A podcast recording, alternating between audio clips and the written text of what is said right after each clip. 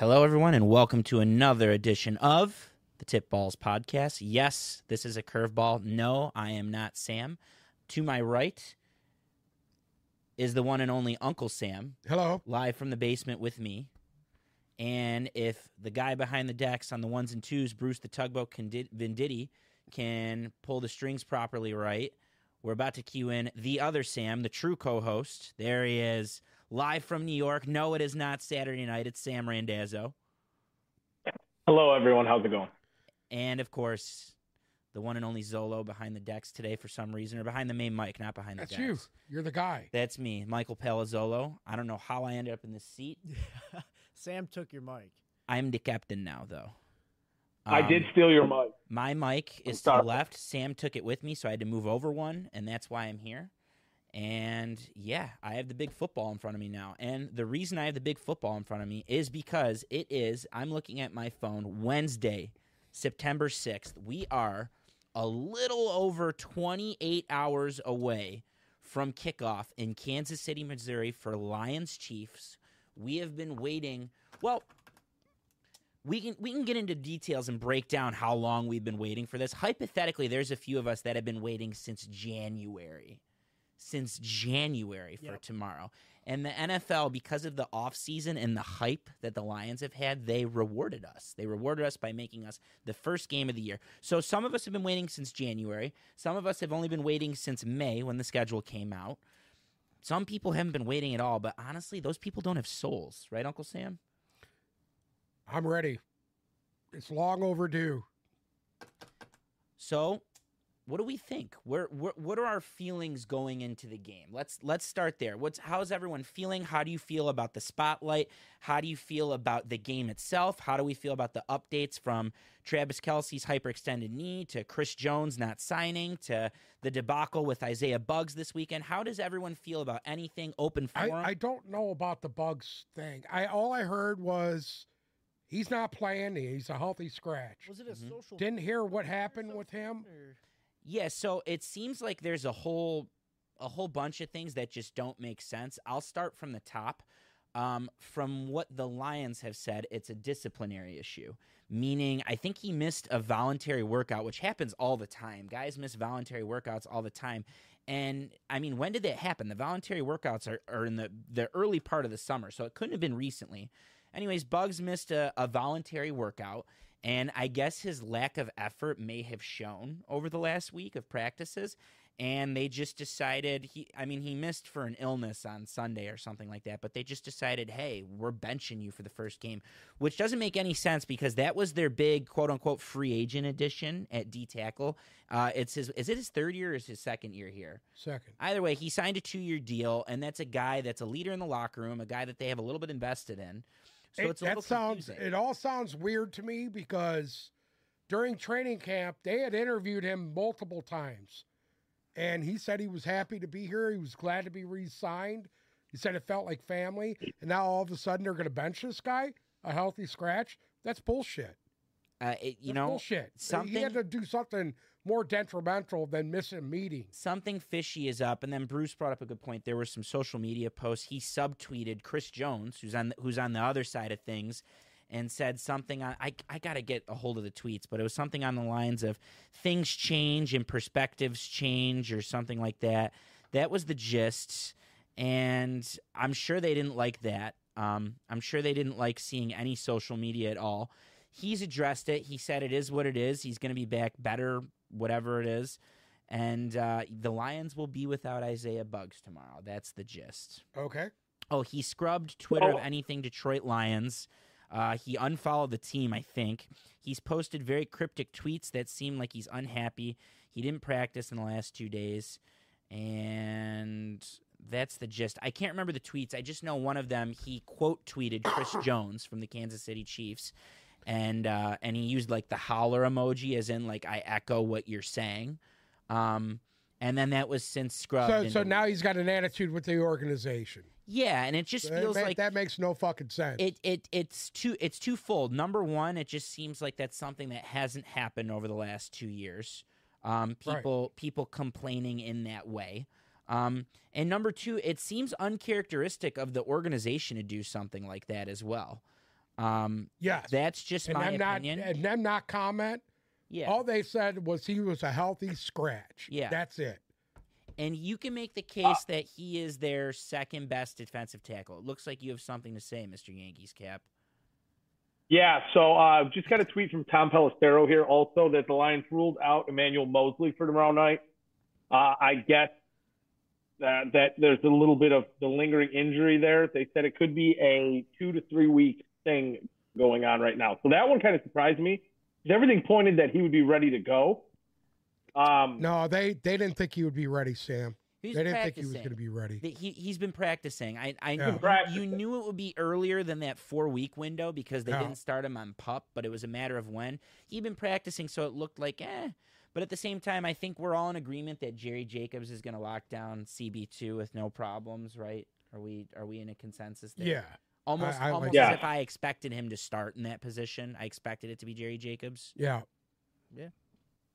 So Well- for me, I think the biggest the biggest impact on this game, probably even more so than Chris Jones, is is this Kelce injury, which Schefter came out earlier and said the team confirmed that it was a bone bruise, uh, and he's questionable. He was at practice, did not participate today. So everything's le- telling me that he's not playing. If you're the Chiefs, in what world are you sending an injured Travis Kelce out there week one to play. And I think that that in itself probably has the biggest impact on this game. Obviously, not having Chris Jones, because I don't think he's playing tomorrow night. I don't think they come to some sort of resolution on this in the next 24 hours. It, Um, it all depends on are- if his swelling goes down. He, he supposedly had some swelling on it. His brother said that if he it's a swelling goes down, he's playing. Guess what? That's stupid. It's stupid for the organization to let him play. It's stupid for him to play because you're taking an injury that might sit him out for one week and risking him missing multiple weeks if he re-aggravates that. It, it- I don't think he plays tomorrow night. I think everybody involved is smarter than that. And listen, I'll be honest. I had the Lions winning. If you check out our Instagram, remember it's at Tip Ball. Uh, I have the Lions winning tomorrow night, regardless. It was before Kelce was even out. I have the Lions winning tomorrow night. Um, but I think that Kelce not being there, this isn't just my optimism anymore. I think that now there's a wide open gap for the Lions to actually win this game. Like, got roasted all over social media for it. But I think truly, it's there's just a feeling, there's just an air, and, and I know there's been a lot of hype, like Zolo said, all off season. But I truly think that this could happen. The Travis Kelce thing is just the cherry on top for me. Um, that it's something about the matchup. It's something about Pat Mahomes being six and zero in Week One. It's something about this Lions team kind of feeling like a team of destiny. I, I, I really think that, that Travis Kelce injury and him not playing tomorrow night, most likely, is the window that the Lions needed to sneak this one out. I really do. I, I have a couple things to add to that. Um, first, in regards to like the the feeling that you have, I someone's got to fact check me and someone's got to go back and run the numbers. But the road team typically wins that banner night game and puts on a show. That Thursday night banner raising game, the road team has had a lot of success, including I think the Bills were in that game last year and beat the Bucks, if I remember correctly. I don't know, or I'm sorry, they beat the Rams. Excuse me, the Bills beat the Rams. The year before, I don't know who it was that beat Tampa, but I, I want to say Tampa lost that game the year before. Um, and then a, a good historical example I remember I remember is that these Chiefs went in. It was with Alex Smith, but they went in with Alex Smith and beat the Patriots on the road. And I just know that the road team tends to have, or the team that didn't win the Super Bowl, because somehow the Ravens opened up on the road in Denver a couple years or t- about 10 years ago. Peyton Manning had like seven touchdown passes. Um, number one, the road team tends to have a lot of success in this game. There's a Super Bowl hangover. There's a, just a lot going on on the field. You know, there's a lot of hype, the banner raising, the emotions. And um, I guess Arrowhead's a, as good of a place as ever to captivate that energy of the home crowd. The Chiefs tend to play up to their home crowd, but the Lions have the wind in their backs. I feel like going in tomorrow. I and and with you, I just want to go back to Kelce real quick. Um, there are precedents for hyperextended knees. One of them is that within 48 hours of it happening, that player tends to not play. Agreed, Uncle Sam. If the swelling goes down, he'll probably be on the field. Yep. If it's not completely down though, it's a precursor to that three-letter injury that no one likes to hear, which is An ACL, which is an ACL injury. and I, yeah, I'm with you, Sam. I think they'd be crazy to let him play. Chris Jones not playing moved the needle for me a little bit. Kelce not playing, like who are we talking about now? Rashee Rice and Skyy Moore are his top receiving targets. You know, don't forget Kadari- Kadarius Toney was cleared to play oh, tomorrow oh, night. So if they okay, well, I, I, will say this, and this has been true to the fact of Kansas City and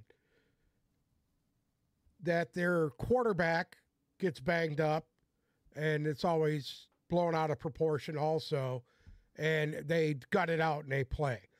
So I I I would take it as this guy's going to gut it out. He's going to try to play and if if he plays, he plays, and if he doesn't, he doesn't.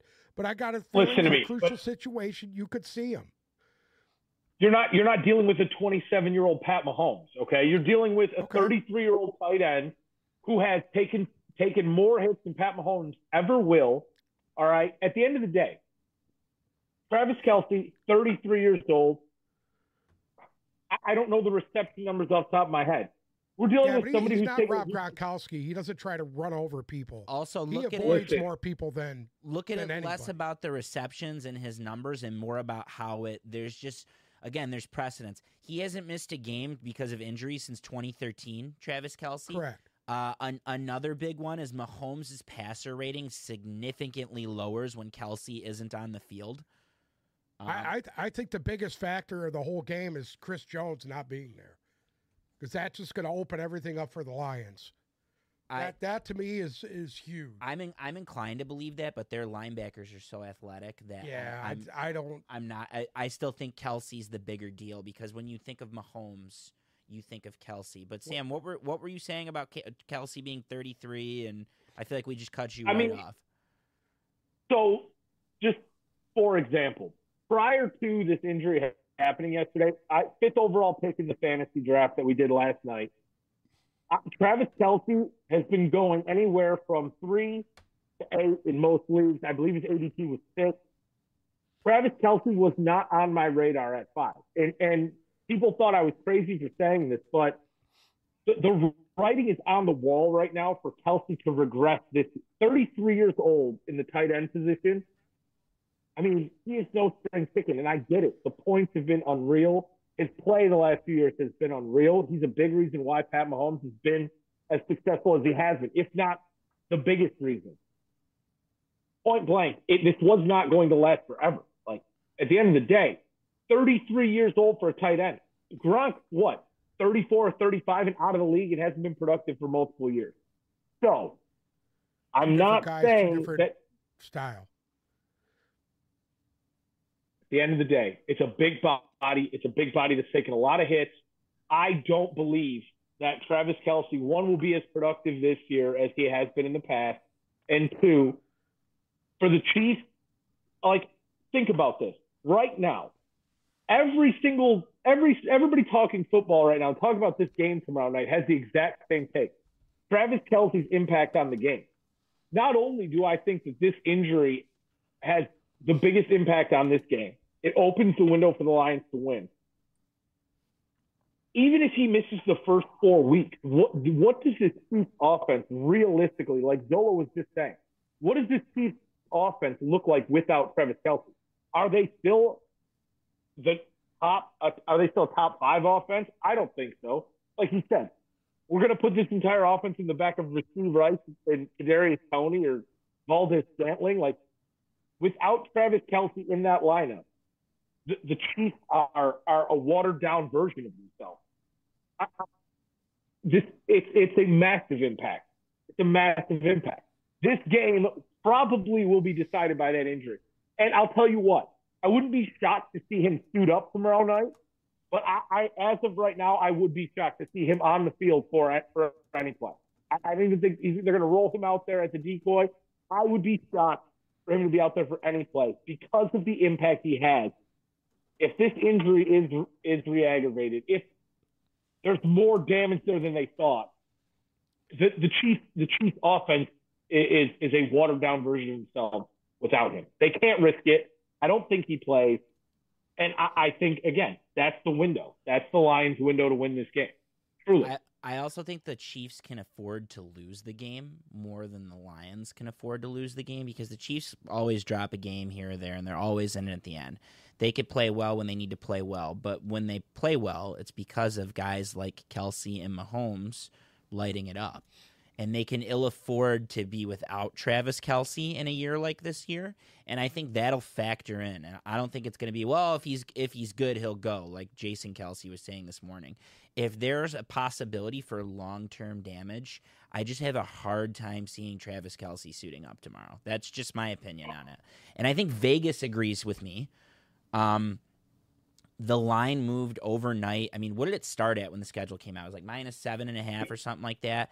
When it the schedule seven came and a half. out, it's been holding Seven at and six half. and a half for a while, right? So it's Yep. gone down to minus four and a half. That's what it went down to last night. And to me, that is an indicator of we don't think Travis Kelce is going to play. Because as you guys know, the home team always gets three points. So they're getting their three. If you take that out of the equation, they think it's going to be a really close game, a field goal game, if we're talking about minus one and a half. And that to me indicates one way or another that Travis Kelce is not going to play. That's just my two cents on it. And I don't think the Chiefs are that dumb of an organization. Like we like they'll hold out Mahomes if they can, and they have.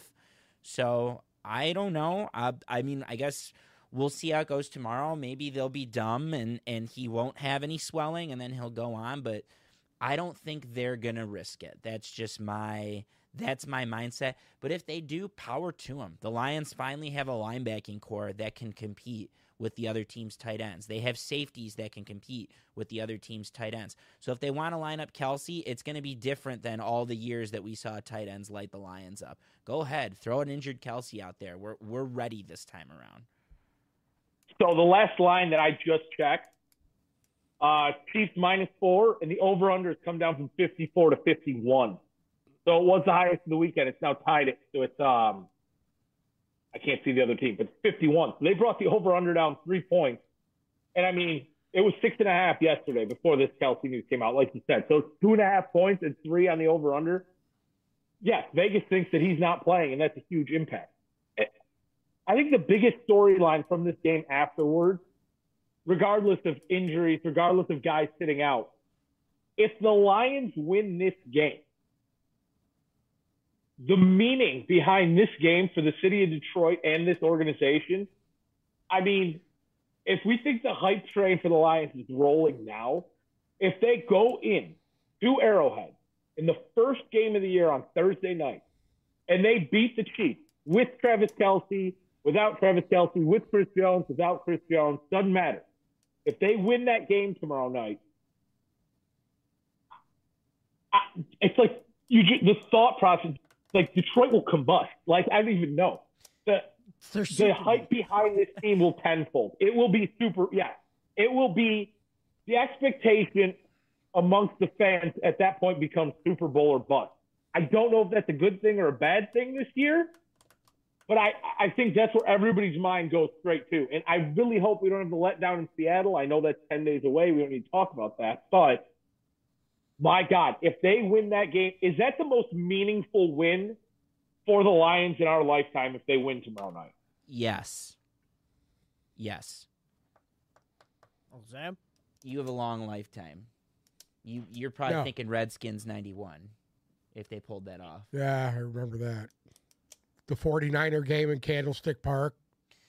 The, the Eddie Murray missed a field goal. the comparisons that I can think of, Sam, is they had, I think, two or three opportunities to clinch the division in the last decade and a half.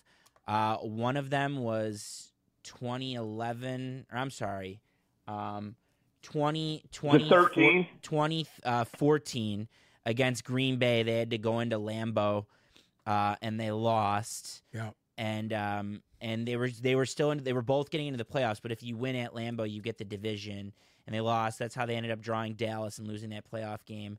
And then similarly, I think in fifth in sixteen, they had a shot to win the division. They flexed a Sunday night game at home, or maybe it was seventeen. It was New Year's Day. I just remember that one. And the Packers came here. And the Lions laid a stinker against the Packers. Those Richard would have been Rodgers, pretty meaningful. The the not the the Hail Mary game wasn't for the Oh. division. That was a Thursday night game. I thought it was. Um, it may have been the next year, but the the Packers came in here on Sunday Night Yeah. Football, and the Lions had a bad showing and still got in. I think it was the year that the last year they went to the playoffs, if I remember correctly. They finished nine and seven, went on to Seattle and lost, uh, 2016. But um, no, that it it it will be for a couple reasons. Um, you guys have heard me talk about it, but one one the, like the main reason I want them to win is Ford Field rarely hosts games where the Lions have a winning record. It's actually never happened under uh, under Dan Campbell. He's never. They were close. If they had won that Panthers game, not only would they have gotten into the playoffs, but they would have had a. Uh, they would have had that last game at home to end the year last year. Or, I'm sorry, the game before they they. Um, I can't remember who they beat before they went on to beat the Packers, but they would have had an, a winning record at home. And Ford Field, when the Lions have a winning record, albeit if it's only one and zero, is a significantly different Ford Field. It's already going to be a significantly different Ford Field this year because it's the first year ever that the season ticket holders have have sold the building out.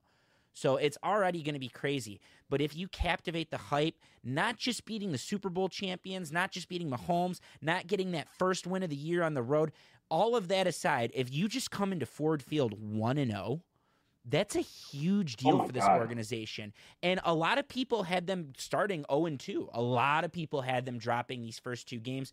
I'm I personally, I was always just hoping for 1 and 1 to start the year. You know, you get that Seattle redemption. That's a good story because that was a playoff game last year.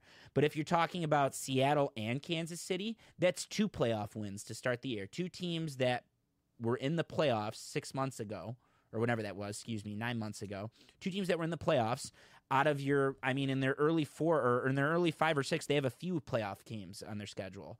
So if you get those under your belt, it changes the confidence.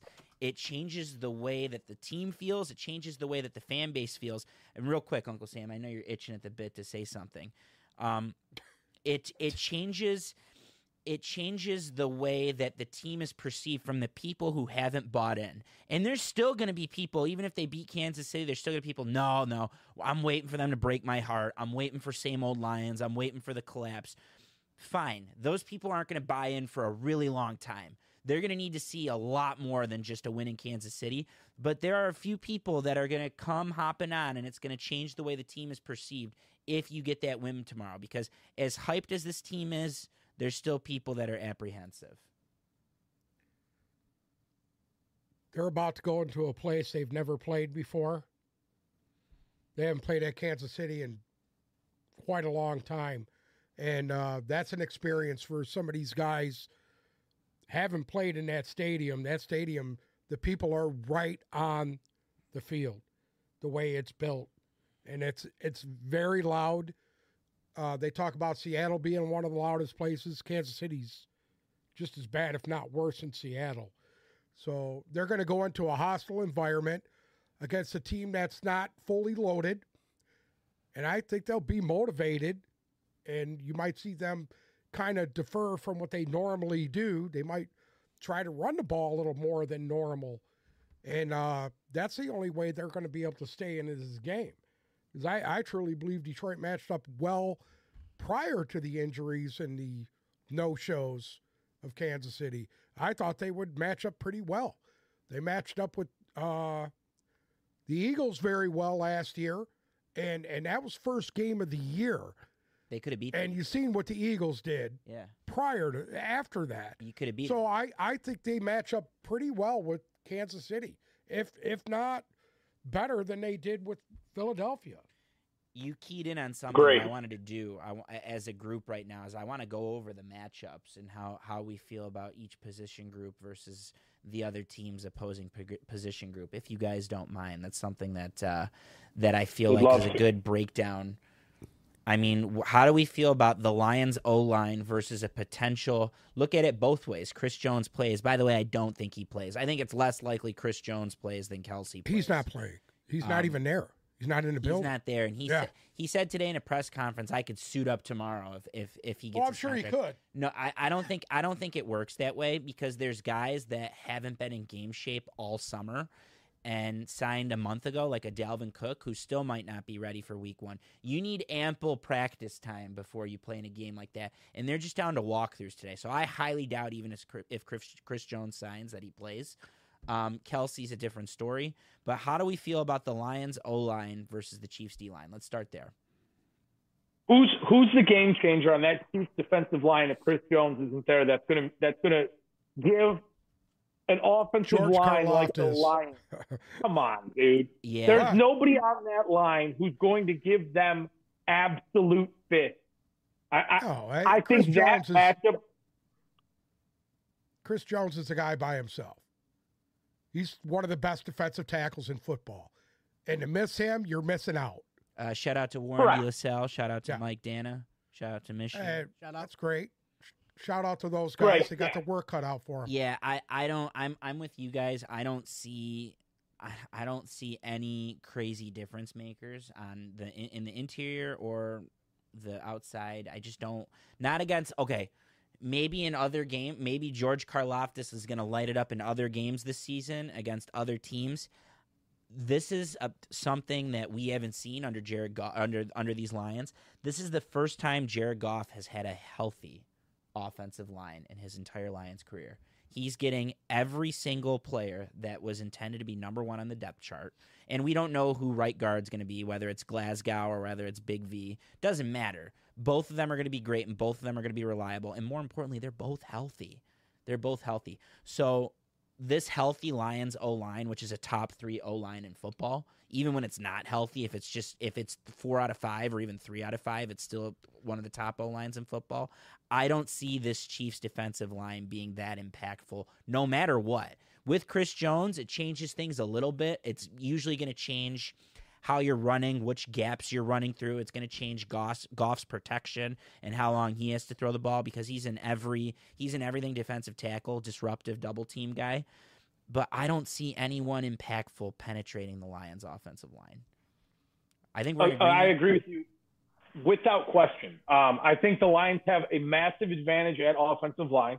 I, I mean, shout out to shout out to the Chiefs defensive line, but without Chris Jones or without your heart and soul, there's and, and like you said, this Lions offensive line is too good. And at the same time, and don't get me wrong, the Chiefs do have some very nice offensive linemen. Creed Humphrey, Joe Thuney. There are guys there, but the Lions' defensive front stacked up against them much better, in my opinion, than the Chiefs' defensive line does against us. Even if you, even if Chris Jones does make the div- divine intervention and comes back, without him, it's not a question. But at the same time, the Detroit Detroit's defensive front, I think that they're going to. I think they're going to be giving the Chiefs' offensive line fits all night. The playmaker to playmaker right now, the Detroit defensive front stacks up way, way nicer than, than Kansas City. I, they're still the defending champs. You got to give them their due. I mean, regardless if Oh, one guy's out, you still got to give them their due. I, I mean, their offensive line is very good. Is very good. They Question got Patty. Mahomes, If if the best If quarterback in the NFL. if Chris Jones didn't play in that Cincinnati game last year, what would have happened? They'd have lost. I, I'm with both of you. Um, I, I agree that I think the Lions' defensive front stacks up very nicely against the Chiefs' offensive line. I'm still giving the edge though to the Chiefs' offensive line. Absolutely. It's it's pretty good. Um, I guess we're gonna find out how good the Lions' defensive front is. We're yeah, gonna find out. see what happens with Isaiah Pacheco. Yeah, If he runs on them like he was running on Philadelphia, they're going to have a long night. which cost the Lions a lot of games last year. Yeah, is they're gonna not- have a long is not stopping the run. Um, but hey, well, Aidan Hutchinson, you had a big offseason. Let's see it. Uh, See it. you're you're healthy on the other defensive end, whether it be Charles Harris or um, Josh Paschal or one of the Okwaras or whoever on the right side. Can't wait to see it. Alim McNeill is supposed to be the unsung hero and one of the defensive MVPs Next, this year. Chris Jones. Can't can't wait to see it. You know, can't wait to see if Levi Onwuzurike is is going to be healthy. Like we're we're going to see all that tomorrow. But until then, I just think the Lions D line is so inexperienced and so young. They're going to be good. They're going to get better as the year goes on. I'm giving the edge on. I'm more front. curious to see their secondary right now. Yeah, well, let's let's go ahead and do that's that. How do we what I want to how do we feel about the Lions secondary versus Rashee Rice, Kadarius Toney, and uh, Skyy Skyy Moore and uh, Valdes-Scantling? How how do we feel about uh, how do we feel about the Lions corners and safeties versus the Chiefs pass catchers? I, I like the matchup. I, I really do. I like the matchup for the Lions. Um, I expect them to get beat once or twice on a really big, really deep play just because you have so much speed and so much explosiveness out of those Kansas City receivers. But I, I really don't expect Mahomes to be able to just do whatever he wants against them. Like, I think the secondary of the Lions this year and the secondary from last year, I think we're dealing with two completely different animals again, without Kelce, I don't know who Kansas City stud's going to be.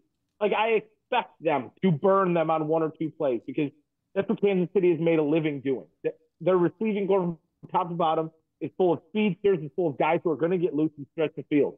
I don't think that you're going to have Pat Mahomes at will peppering the balls up and down the field all night. I don't see it happening. I hope Um, you know, like like you said, and again, I think this w- without Travis Kelce, this is this is a pretty glaring issue for Kansas City.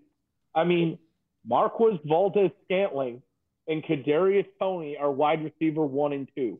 If you took either of them and put them on this Detroit Lions team, where where are they sitting? They're probably Like- both third or fourth. Right. Probably fourth, really. I'm taking Marvin Jones over all those guys. I'll be honest with you. Absolutely. I, I'm in agreement with you. So I think that Detroit's secondary is going to look really good tomorrow night. And like I said, somebody, it is inevitable. Somebody will get burned once or twice, and it'll make any one of those guys, Skyy Moore, Darius Toney, Rashee Rice, one of them will look like a superstar after tomorrow night because they will burn somebody on Lions defense once or twice. But I don't expect Mahomes to be able to just run seven and eight yard slants and run out of the pocket and just be able to pepper the ball up and down the field all night. I do not expect that.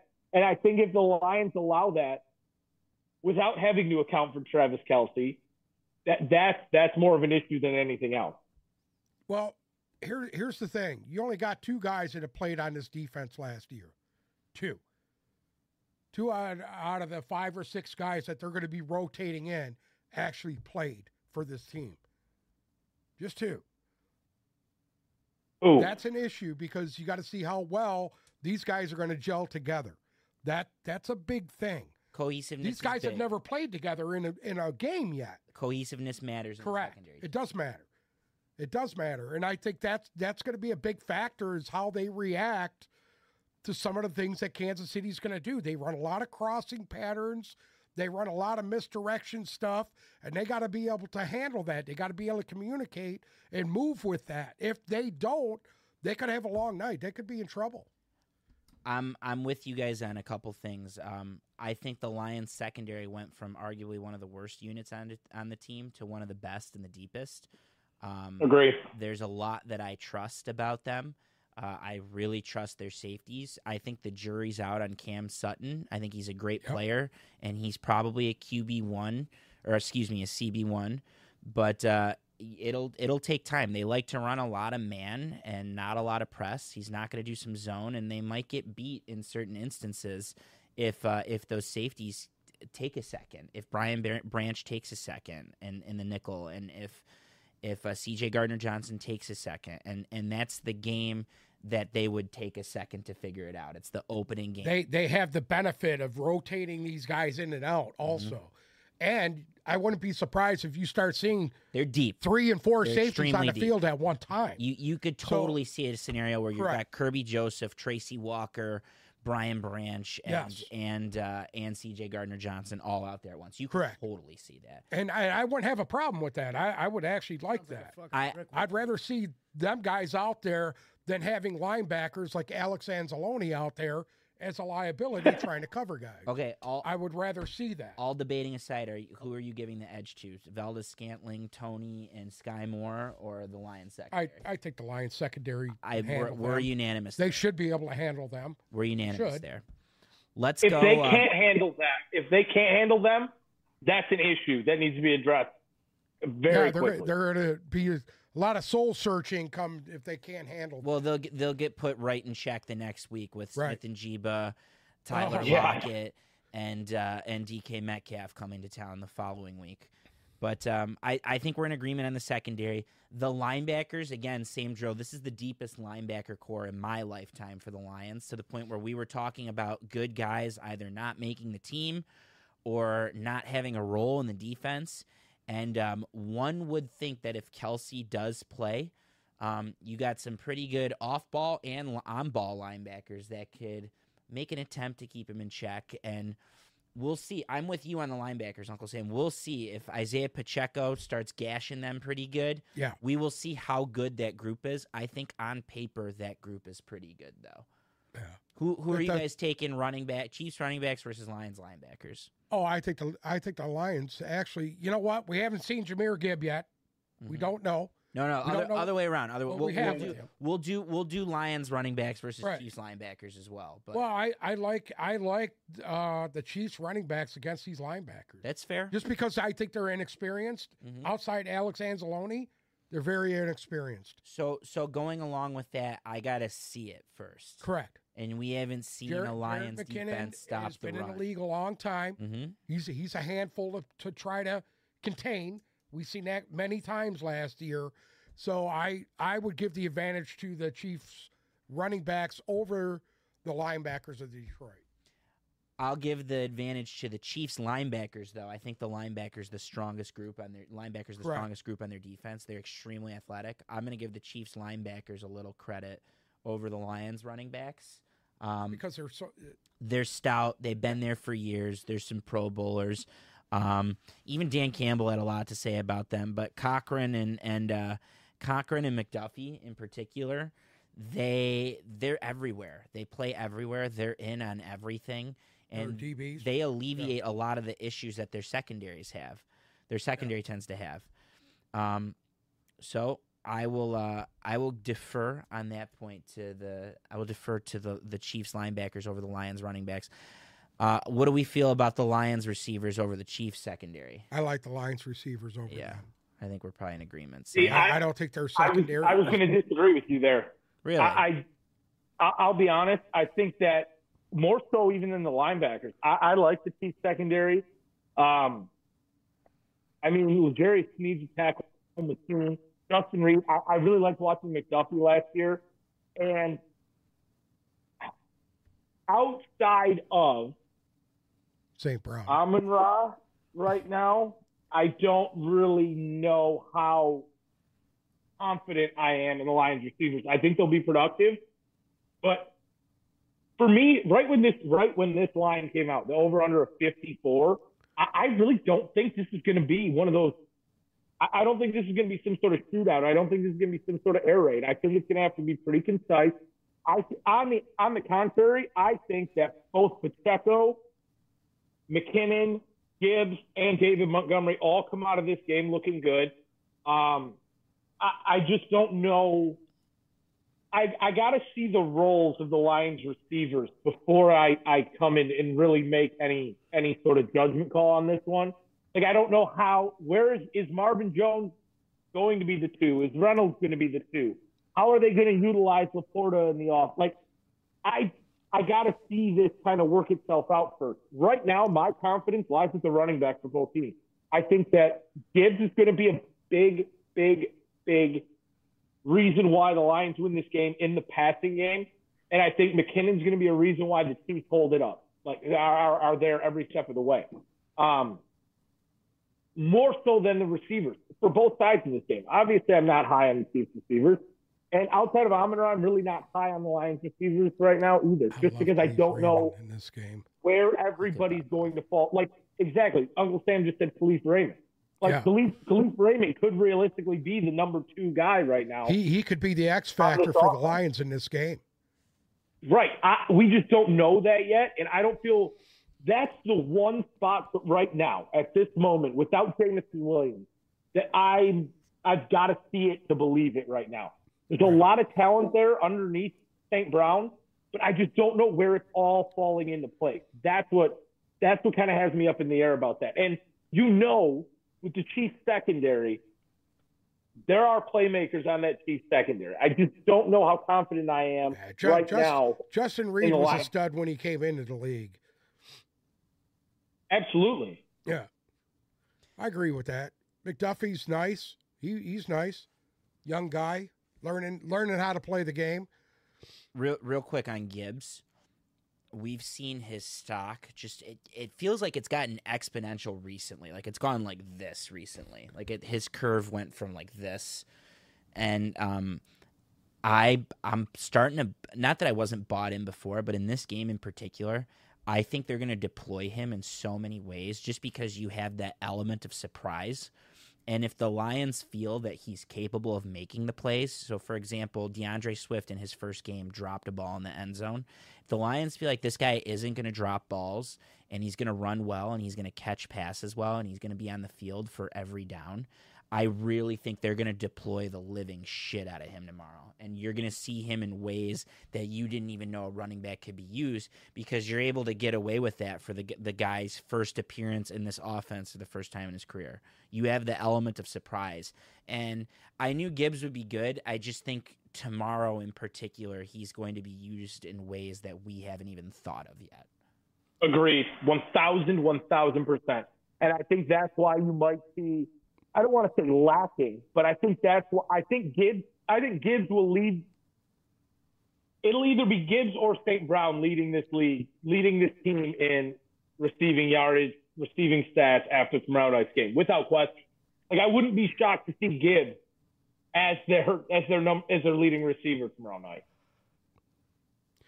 Yeah, I, I think David Montgomery could have actually turn a lot of people's heads running behind an offensive line like he has. And he should be able to eat without Chris Jones. yeah, he should be able to just Right. absolutely tear it up.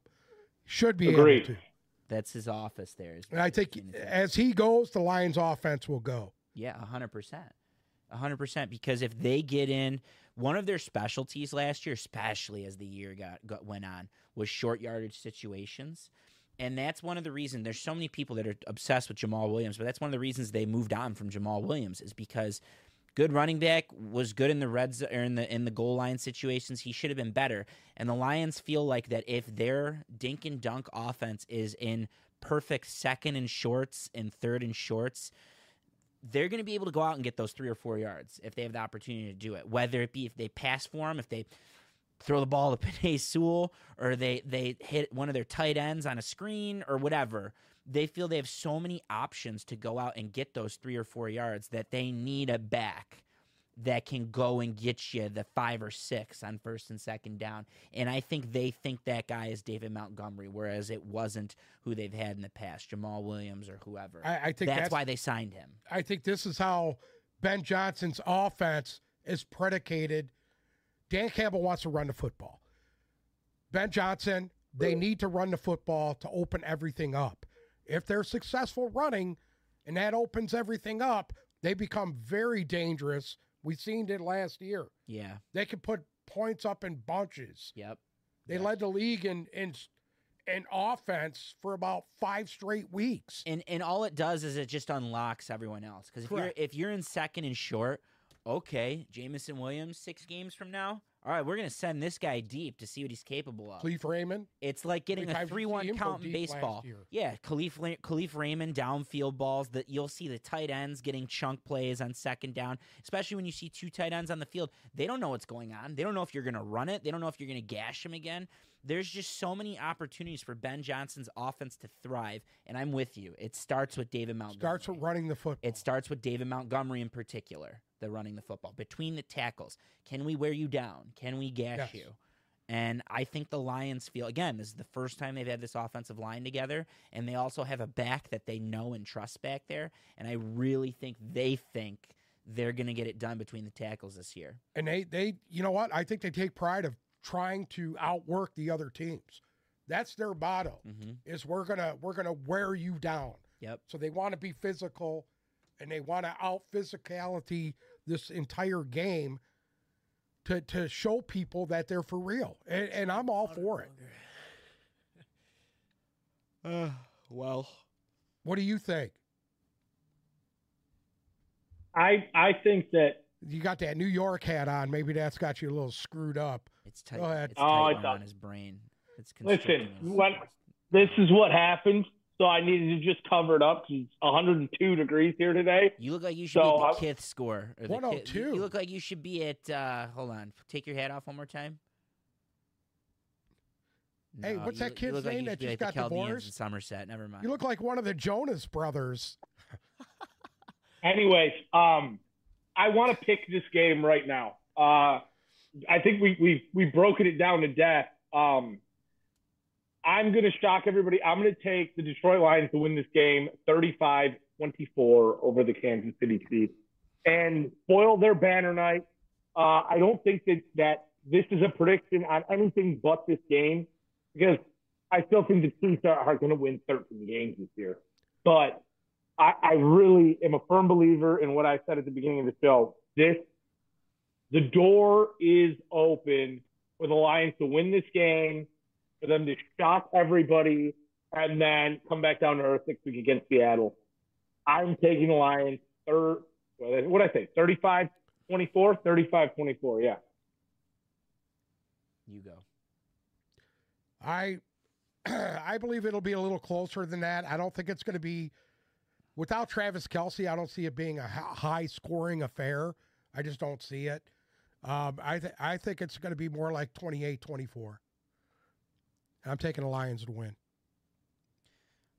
So as it stands right now, if we're talking no Kelce and no Jones, um, Patrick Mahomes is still very good. And like I said, his passer rating without Kelce is still it's it's 20 points lower than it typically is, but it's still a passer rating of about 103. And that was in his first career start his rookie year. And Chelsea and or Kelce and uh, Tyreek Hill were were resting because it was the end of the year. And Patrick Mahomes is just too good in season openers. Um, his passer rating in season openers is 136, and he's never thrown an interception. Um, and that's home and road. I think he's I think he's that good, and I I so want to be wrong about this, but I just think that it's going to be one of those things where it comes down to who has the ball last.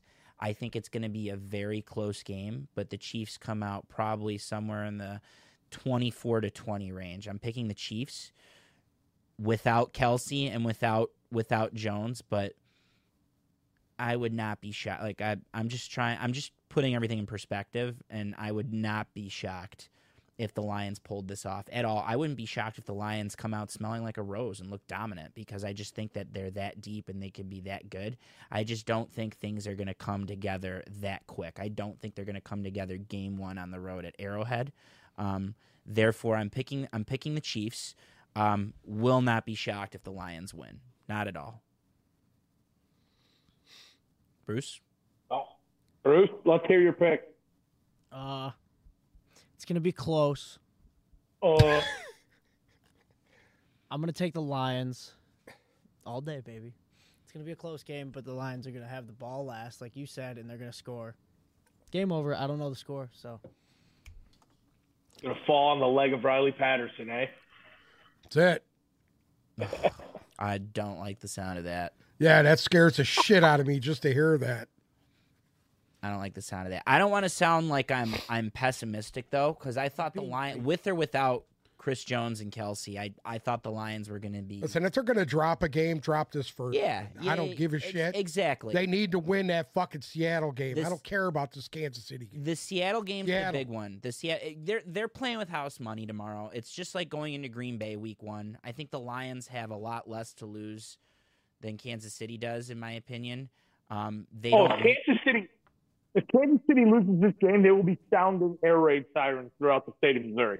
Yeah. Truly, I believe that. And I and I I, don't think so. I, I like the sound of that, but just the way the Lions schedule, they they have some good teams early on. You know, they got to go to Green Bay with, uh, all before September ends for another primetime game. And um, eventually, a, a Panthers team comes up here in October, a team that beat you last year. That's arguably improved. I think the Panthers are improved. So I think the Lions Just just need these games. Um, but this is the one that that that's the toughest to win. Again, all the power to them if they pull this off, because I truly believe it's going to lead to that two and zero start. That's just going to be DefCon one. Um, I just don't think this. I think it's a little early, and this is always going to be no matter what. This is one of the toughest games on the schedule. This is one of their hardest games, and if they pull it out, watch out. Ho- hopefully they pull it out. They come out unscathed with no injuries. That's the key. That's the key is to win this game, look good, and and come out of it unscathed. No come out with no injuries. You don't play again for ten days with a good Seattle team coming in. That that would that would be That's excellent. Look look good and stay healthy. I mean, win and stay healthy would be great, but look good and stay healthy. Even if they lose that game, if they look, if they if they're competitive, Yeah, they're in it, and and and you see the effort and you see the improvement, which I think is the huge part of everything is to see this team improve, to see them start to gel together and to mm-hmm. click together. four quarters. And, and there's a lot of there's a lot of question marks because none of these guys played in the preseason.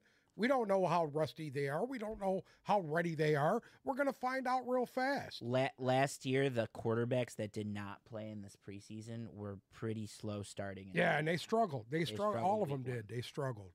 And Jared Goff did not play in the preseason. Obviously, a Right. lot a lot of guys didn't, Right. but And they struggled. Only Jared Goff. Yeah, They struggled week one. Yeah, uh, I don't think that negates the throwing sessions Jared Goff had all summer.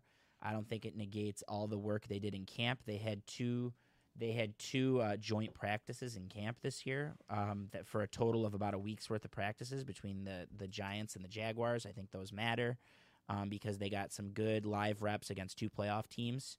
Um, I just think that it's you know it's something you have to be cognizant of is is the rust. You got to knock off that rust, and Right. there's no better way to knock off the rust than you know you start with the ball and you just go down and march and score a touchdown, which is something Dan Campbell loves to try and do. The onside kick to begin the Rams game.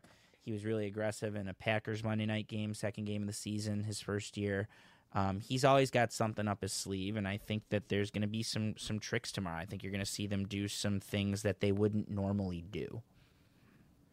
Amen. I agree. Yeah, as long as you don't Great. cost them the game. Right? That was so 2022. That's not going to happen. this What? year. DC's got it So all figured out. 2022. Yeah. Yeah. he better not do nothing stupid. It got Anyway. better as the year went on. I I think Yes. the the Correct. only game he he had a hand in choking away was the Bills game on Thanksgiving. Um, Minnesota. so it got not second Minnesota. Minnesota First won. Minnesota. Yeah, he choked Okay. away Minnesota won. He cho- he choked he choked away Dallas. I thought he choked away the Dallas game.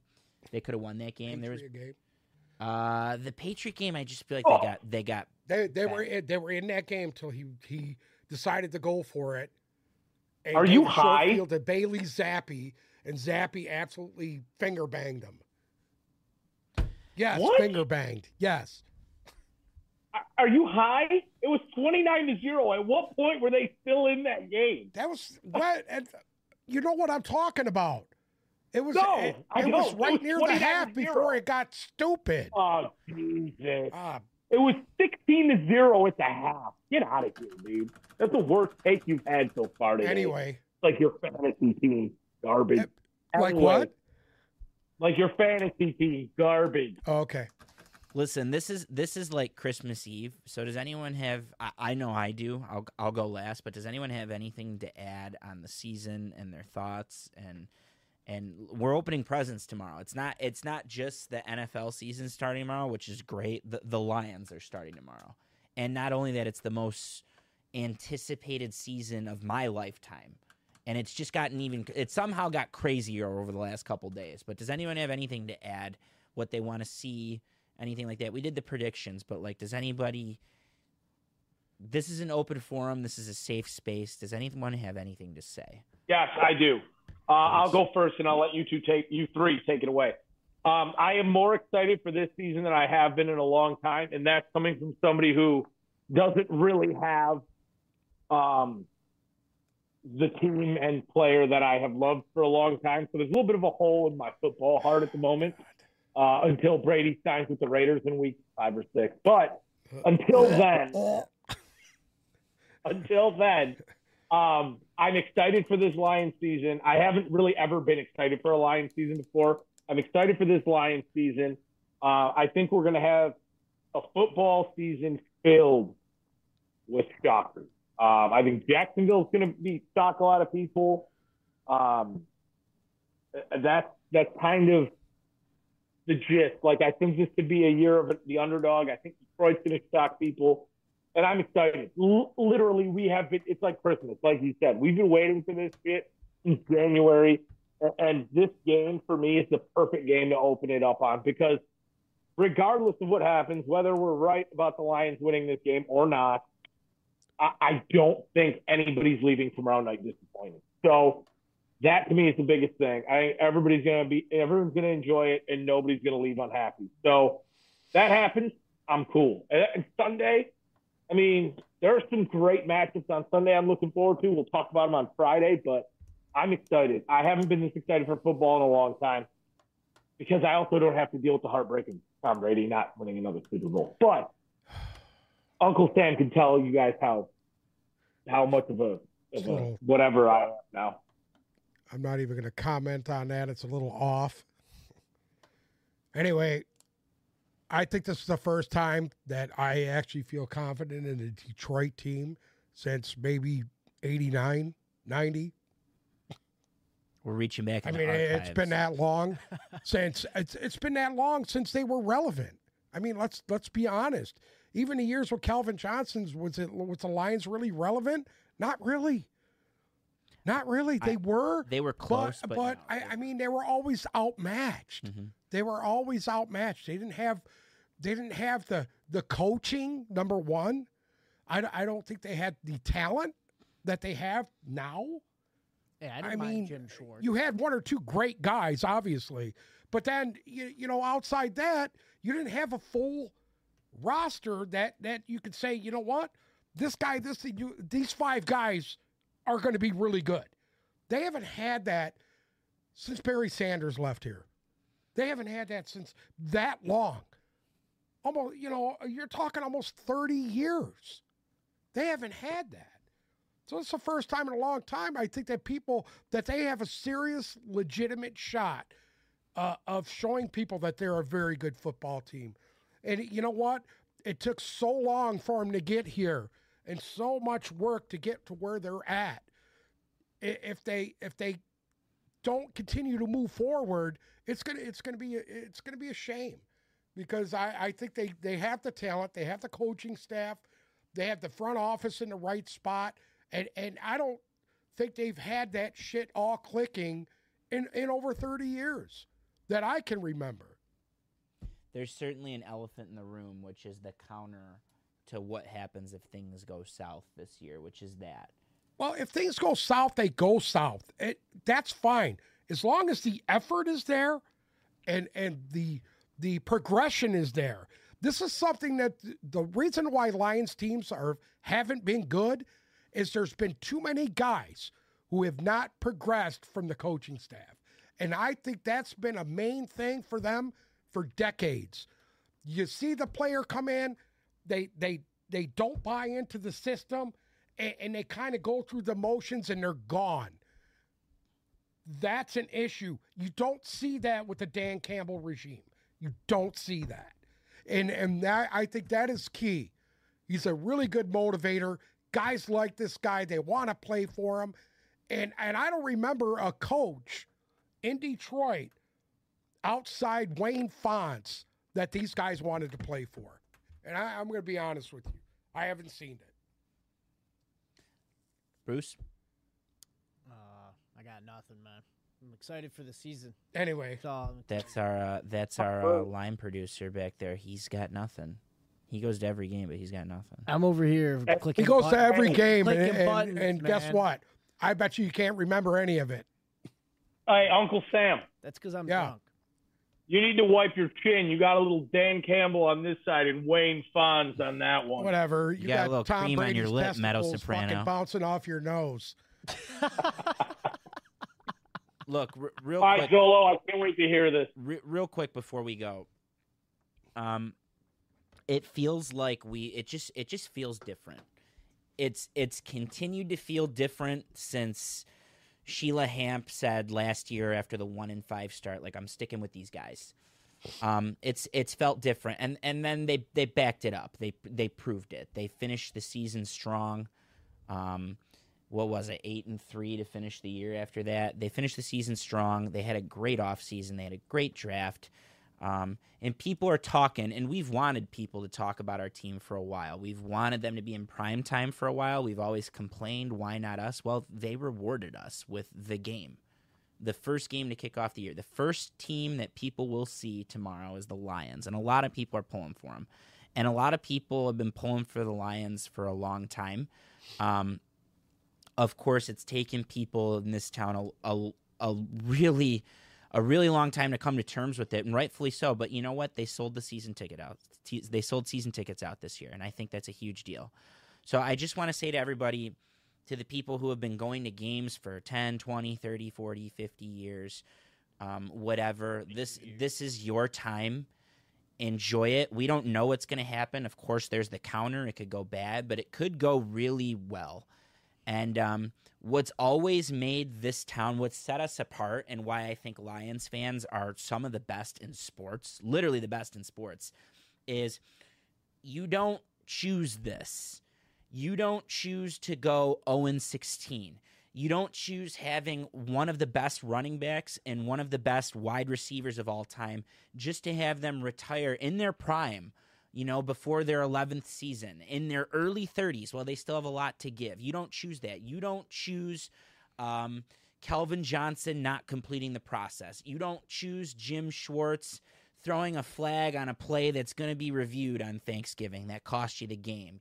You don't choose the illegal bat play against the Seahawks. You don't choose illegal hands to the face on Monday Night Football two times in, in X amount of plays against the Packers. You certainly don't choose picked up flags against the Dallas Cowboys to cost you a playoff game. You don't choose that. You are born into this, and we are very loyal, blue collar, hard working, redneck people, but most of all, we are tough. And in the end, tough people are always rewarded. And I think that Lions fans, it's taken a long time. I, I truly, truly, truly believe that Lions fans are going to get rewarded for their toughness with this team. It starts with their tough owner. I really believe Sheila Hamp is a tough owner. It's taken a long time to get where she is, and there's no there's no mistake why this team is successful as soon as she took it over. There's no mistake about it. These are her decisions that got her there. I think Brad Holmes is tough. He's a tough decision maker, and we've been in turn rewarded with the deepest and most athletic roster in my Lions fandom lifetime. And I think their head coach is obviously extremely tough. And they embody the people in this town who are tough. And we've been tough sitting through all of these things that we have been sitting through with this franchise. And I truly believe that even if it's just winning the division, or who knows, maybe they do pull off a playoff game. I truly believe that we are going to get rewarded for our toughness this year. I I really do. We've been it's been a tough watch for this franchise for 30 plus years and I think that things are finally going to shape up even if it's just for 1 year and I don't think it's going to be for 1 year but for one season I truly believe that we're going to be all circling Sundays and all stopping what we're doing to watch this team and I think that something special is on the horizon. It could start tomorrow um, even if it starts the next week against Seattle I think something special is really looming here and for the people who have been waiting like I have I've only been waiting 30 years but there's people who have been waiting significantly longer and to those people whoever you are even if you've been waiting 5 10 whatever years um, enjoy it. Enjoy it. No matter what you would have a similar feeling next year like you had the year before. It's a clean slate but this one feels different and just enjoy it. Enjoy the ride. Let's see where it takes us but also um, I think this team is going to be the one that makes us proud and makes us really proud of the city. And I'm extremely excited to see how this whole thing unfolds more than ever. I've never, I mean, it goes without saying, we've all been Bruce? more excited than we've ever been, but really, it's, Hello. you can't, uh, you can't really mistake it. Did we lose Sam there? No, I'm back. It just it glitched. but I'm back. Oh, okay. Well, goddamn, that was fucking motivational. Holy shit. Amen. shit! We could barely hear the claps from the audio. Oh, All right. So better. Beautiful. well So we all picked it. Well We're all said. good. Anything else to add from anybody? Well, I, I think, think uh, Where are you we're going to watch about the to game? out. Where, where's, where's your plan to watch from tomorrow? Uh, I do have a very nice TV in the room and a very nice couch, so it could be there. But I have also been researching Lions bars in New York, so, it may be like start there and then jump back here at halftime. I know of a really good Michigan bar, and Uh-huh. it's it's a Michigan bar because it's it started at first and foremost it is a Boston bar. It's called Professor Tom's, and I think it's the Okay. lower it's the Lower East Side. I think Tom is spelled T H O M, but it's named for Tom Brady, and the owner's from Boston, and he named it Professor Tom's. I think after Tom Brady, and it became a Michigan bar.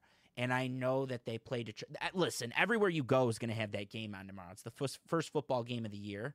But if, Exactly, I'm yeah. sure there's Lions bars somewhere. But I Oh know my that that is God, a Michigan Solo. one. Yeah. Professor Tom permanently closed in 2020. Oh, of course, So, Of course. but yeah, we'll find. I'm going to find something. Of course. I, Yeah. I they gave me a free pitcher of Hop Slam the last time I was at Professor Tom's too. So that's unfortunate because they had good hospitality. But um, R.I.P. Professor Tom's. You'll find somewhere, and, and we'd like to see your correspondence. I hope you have some Honolulu blue. Maybe you can hit the NFL store tomorrow and grab and grab something. So you said Kith earlier in the episode. They just came out with. They did an NFL collab. I want So I that was like, oh. T-shirt. That black T-shirt looks sick. That's what I was talking about. It was perfect. I was like, oh, Monday. As soon as we land, I'm going to Kith pick up some. They only have the Jets, the Giants, the Raiders, and like the and Buffalo in store. Everything else you had to get online, so I missed No out. it, Cowboys. no Cowboys. Not America's team. Yeah, it's also a Anyway. five dollar T-shirt, Uncle Sam. What's the most Yeah. you've ever paid a t- for a T-shirt in your life? The Dak Prescott T-shirt. He has for sure spent more than seventy five dollars on a T-shirt at a concert, without question. yeah. Who? It the, br- it was You. the, uh, What are you talking Well, I about? the- I'll tell you which tour it was. You did it for uh, you did it for the Joshua Tree tour back in 19- The what? Okay, never mind. You're not a U2. You fan. too? no, no. Anyways, uh, real quick. So tonight, For seven those about fifteen p.m. rock, we salute you. Okay. 1982. Good night. Tonight, 7.15 p.m., uh, Zolo is going to be with our friends in Buffalo on the Big Yak podcast. Uh, check them out. They're also on Spotify and Apple Music as well as YouTube. So uh, while you're subscribing to In us Buffalo? on YouTube, Apparently, You gonna talk about check tomorrow? out yeah. They want to. They want a Lions Chiefs Get the hell out. yeah. Damar Hamlin? Uh, oh wait. I, if you Was want, it really him? Yeah, I'll, I'll ask them. I'll, Okay. I'll say, what do you guys think? Ask him if he's real or if he's fake. Is it is it a body double? Go ahead, Sam. Am I, am I good now? You're good. Okay, perfect. Uh, make sure to check out our Instagram. Listen, I have been working tirelessly to get our entire NFL preseason predictions out. They have been very controversial at best. Uh, did not know that Titans fans bled as deep as they did, but my God, they tear me apart.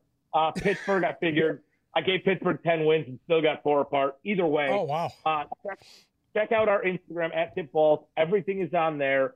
Uh, TikTok at Tipballs Podcast. Uh, we're actually using Twitter now. We're up to 21 followers, so we'll get some claps in for that one. Is Check it us out Twitter or is it all of our- X? X. Okay. Check us out and follow us on every social media platform. We're posting great stuff there. Uh, check out Big Yak tonight to hear some more Zolo talk. Subscribe on YouTube. Listen to us. Watch us. Keep doing your best. We are so excited. It is football eve. Get ready. Lions Chiefs tomorrow, Thursday night football. Thank you all for listening, as always. It's here. Zolo, sign us off. It's it's here. We'll see you Friday. I think we're circling back Friday to preview the to We will be the back rest of the Friday, slate. yeah. So we'll see you guys Friday. Everyone enjoy the weekend, or no? Everyone enjoy the two days. We will be back. Follow us at Tipped Balls on Instagram, and we will see you Friday.